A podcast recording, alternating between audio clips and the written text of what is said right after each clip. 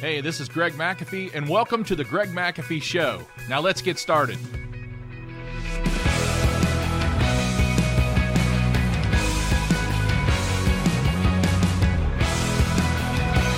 Hey, welcome back to The Greg McAfee Show, where we discuss steps to successful entrepreneurship, how to take your business to new heights, and ultimately follow your dreams.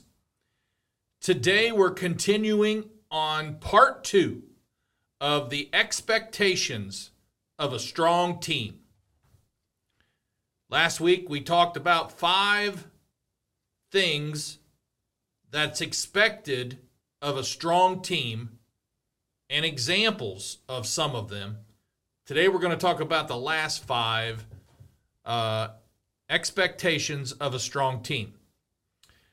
So, the first one, or number 6, is they have confidence in each other and their company and leadership. They have confidence in each other. You see, you can't be successful as a team if you don't have confidence in each other and your company. And I say company, I mean basically the company is the leadership, the company. Your company stands for something. And you should be proud of it. You should have confidence in it. So they place belief, strong belief in their coworkers. They work well together. They jive. They mesh well. They're not stabbing each other in the back. They have strong belief in each other. They improve each other's performance and they stay more motivated than the average team. We're talking about strong teams, the expectation of a strong team. So they improve each other's performance, and they're more likely to stay more motivated than the average team. And the leaders model confidence in themselves and in their team, in others. So the leaders are confident. They're confident leaders. And in many cases, they started this thing. They started with confidence. When they built this from nothing, they started with confidence. And these strong team companies invest more in training than any other average company. They want their team to be the best. They want their team to be knowledgeable in their industry and in their market. And they lead. These strong teams lead in new ways and in creativity. They lead. And to them, problems are just opportunities. They're just opportunities. They don't get stuck in the muck, like I talked about before. They're opportunities.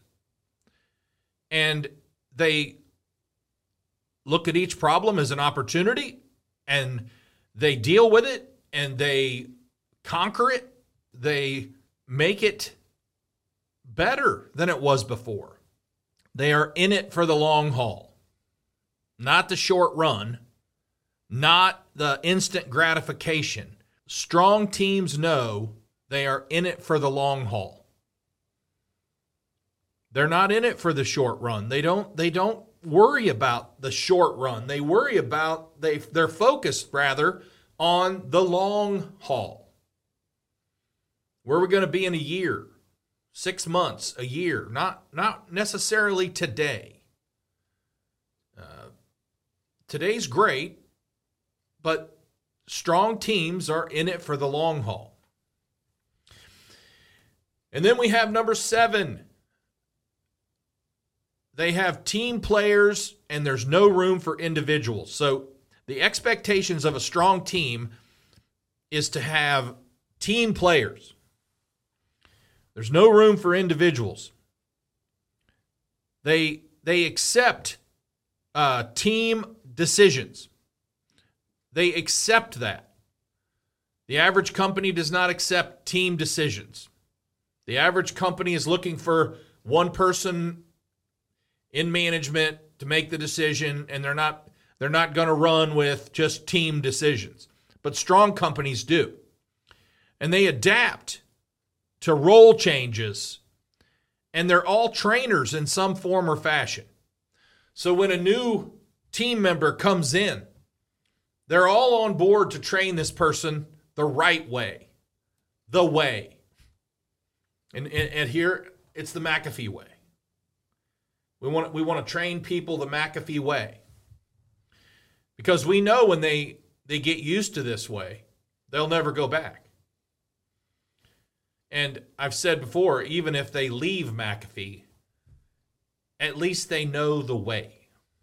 We've brought people in here from scratch that knew very little about heating and air conditioning, and we've trained them to be some of the best in the industry. And, you know, what they do with it, if they happen to leave here, is up to them. But they have been taught the right way. They know the way. It's like a child leaving the home when they turn 18 or 21 or nowadays 26, whatever it is, 30. They know the way. If they've been taught properly in the home, they know the way. What they do from there is entirely up to them. So they align with each other's individually and the group goals. And they hit the goal as a team. So it's always a win-win. It's always a win-win. And sometimes it's a win-win-win. It's a win for the individual. It's a win for the customer. And it's a win for the company. It's a win-win-win. So they align individually and with the group goals. And these strong teams provide opportunities. Every team member provides opportunities. And they're not looked down upon just because they've only been with the company for 3 months. They're actually looked upon for creativity and what do you think about this? You've only been here a short time. What could we do differently on this? Or what do you see that we could tweak on this? So they provide opportunity to a team. Individuals of a team provide opportunity. New people, opportunity. Talking to customers, opportunity. All right, they're also good with shared ownership of ideas. There's not a big ego in a strong team. They're good with change and they stay motivated more. Like I said earlier, they're more motivated. They're okay with shared ownership for ideas. Nobody has to fight for it was my idea. If it's going to help the team, they share ownership and move on. Number 8, strong teams are constantly improving. And the Japanese word for constantly improving is Kaizen, K-A-I-Z-E-N. It's a key to Japan's competitive success. At one time, General Motors was the monster of automakers. At one time, Toyota excelled and passed GM. And the reason they did that, if you read the book, The Toyota Way, there's 2 books on The Toyota Way, part 1, part 2. It's all about Kaizen. It was a key to Japan's competitive success. It took place in a personal life. They knew that if a personal life would come together, then it would make a better working life.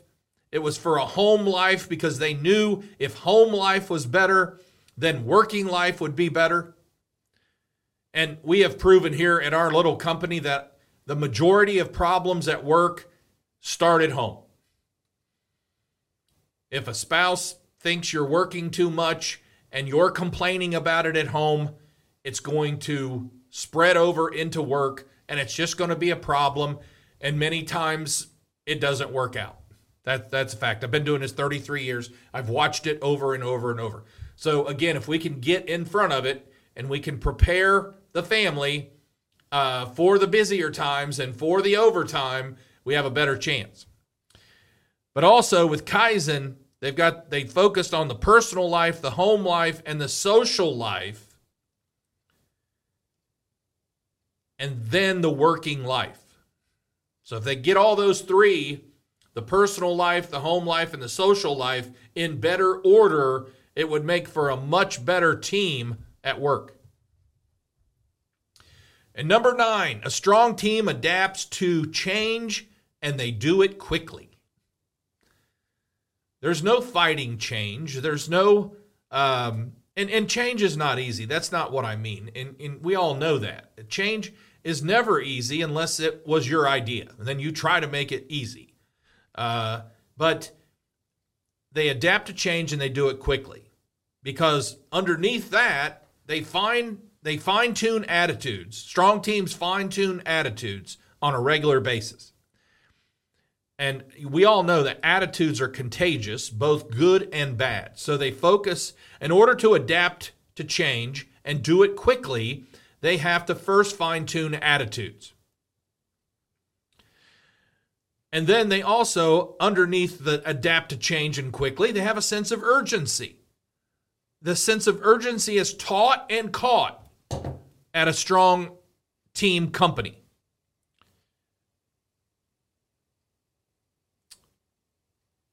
And they also are very adaptable. A strong team's very adaptable, more adaptable than your average company. There's no perfect, quote, company, and there's no perfect strong team. But what we're saying here is a strong team are much more adaptable than an average team. They actually model it. It's a can do, not a can't do. And they focus on that. So they're very adaptable. And they also, in order to adapt to change quickly, they have to embrace innovation.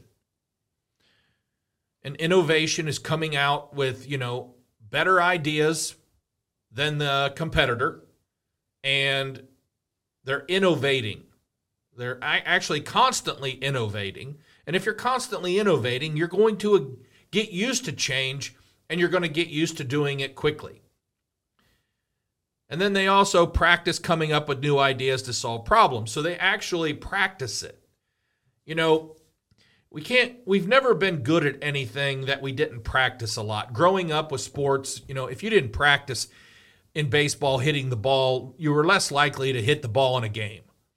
And if you didn't practice shooting baskets, you were less likely to make a basket in a game, and so on, and so on, and so on. So they practice coming up with new ideas. We practice just about everything we do here at McAfee. We practice selling. We practice closing. We practice coming up with new ideas. We practice walking to a customer's door. We practice how to answer a phone. We practice just about everything. We practice leadership skills. So if you want to get good at something, you've got to practice it.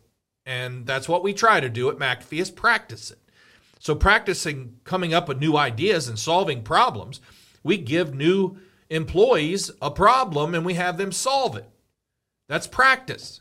So when they do run into it out in the field, they're prepared to solve the problem and not just make multiple texts or phone calls for an answer. Okay?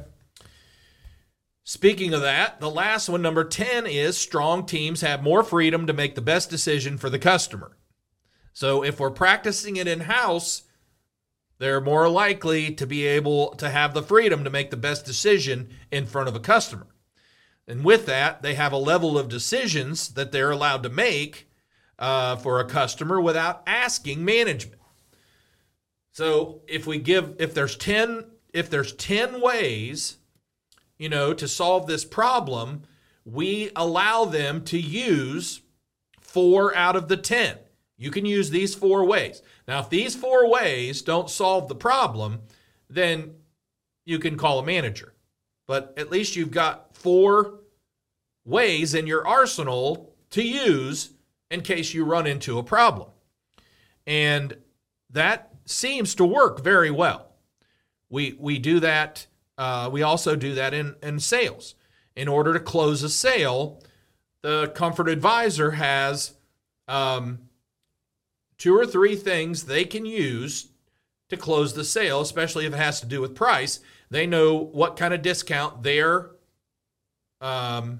given permission to use. Anything above that, then they have to go through management. So it's freeing, because the average company has zero to work with. They're just told, call a manager. If you run into this, call a manager. We'd rather give you a little bit of ammo to use for you to solve the problem instead of constantly calling a manager. And that's what strong teams do, by the way. Also, they know that solving a customer's problem is easier in the initial stages rather than waiting and procrastinating and making that problem grow bigger. Strong teams also know that they are more flexible and they can change according to a customer's need. So if the customer's need has changed, then they're flexible enough to be able to handle it and solve the problem. And lastly, from the strong teams having more freedom to make the best decision, they're accountable for their own actions. And they realize that. We hold people accountable for their actions. And that's not a bad thing. That's not a mean thing. That's a responsible thing. And a strong team have responsible players, responsible team members. So they're accountable for their own actions. So this was another 5 things that will help you know what to expect building a strong team, from having confidence in each other and the company, having team players. There's no I in team, no individuals. Having strong teams that are constantly approving. Remember Kaizen. Adapting to change quickly. And then, of course, strong teams have more freedom to make the best decision for the customer. And that's what we at McAfee try to adopt, the majority of these things, fine-tune them, practice them, make them work, and continue to grow and lead in our market. So I hope it helps. I hope this helps you do the same thing. Before we wrap up, if you are watching on YouTube, don't forget to like and subscribe below. You can also support this podcast by reviewing on iTunes or your preferred listening platform. Keep listening. I'll do my best to keep challenging you. Don't forget to follow us on Instagram and Facebook at The Greg McAfee Show. No spaces, no underscores. Be sure to tune in next week, and I'll be talking about business, helping you grow, helping you market better, helping you brand better, helping you lead better, and all those types of things. Thanks for listening, and as always, carry on, God bless, and have a great day.